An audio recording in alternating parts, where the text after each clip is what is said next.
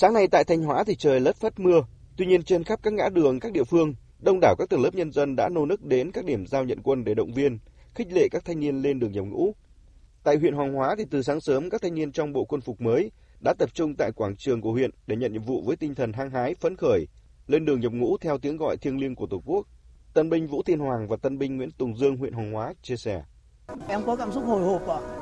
Em nghĩ môi trường ờ, quân đội là môi trường kỷ luật à, giúp cho mình à, tự tin và bản lĩnh hơn ạ. Vì thế em bước vào quân đội là em sẽ cố gắng rèn luyện hoàn thành xuất sắc nhiệm vụ được giao. Em thấy rất vinh dự và tự hào khi đi nhập ngũ. Đã bước vào môi trường quân đội em sẽ cố gắng phấn đấu để hoàn thành nhiệm vụ xuất sắc ạ.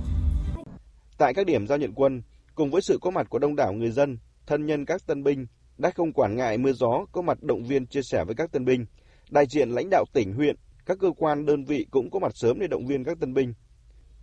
Trung tá Đặng Quang Thảo, Phó Chỉ huy trưởng Ban Chỉ huy quân sự huyện Hoàng Hóa và Trung tá Hoàng Đình Tùng, Phó Chỉ huy trưởng Ban Chỉ huy quân sự huyện Quảng Sương, tỉnh Thanh Hóa cho biết.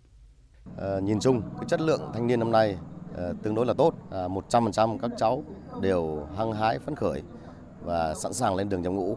Trong đó có nhiều thanh niên là tự nguyện viết đơn tình nguyện để được tham gia vào Ờ, quân đội. Về cái chất lượng thanh niên nhập ngũ năm 2023 so với những năm trước là chất lượng năm nay nó tốt hơn. Các gia đình đã tổ chức liên hoan và các địa phương cũng đã tặng quà tổ chức giao lưu giữa thanh niên nhập ngũ và thanh niên xuất ngũ để tạo khí thế vui tươi, động viên thanh niên lên đường nhập ngũ, yên tâm công tác. Đến 9 giờ sáng nay thì 27 huyện, thị xã, thành phố của tỉnh Thanh Hóa đã hoàn thành việc bàn giao 3.505 thanh niên, trong đó có 5 nữ thanh niên nhập ngũ cho 12 đầu mối nhận quân của Bộ Quốc phòng.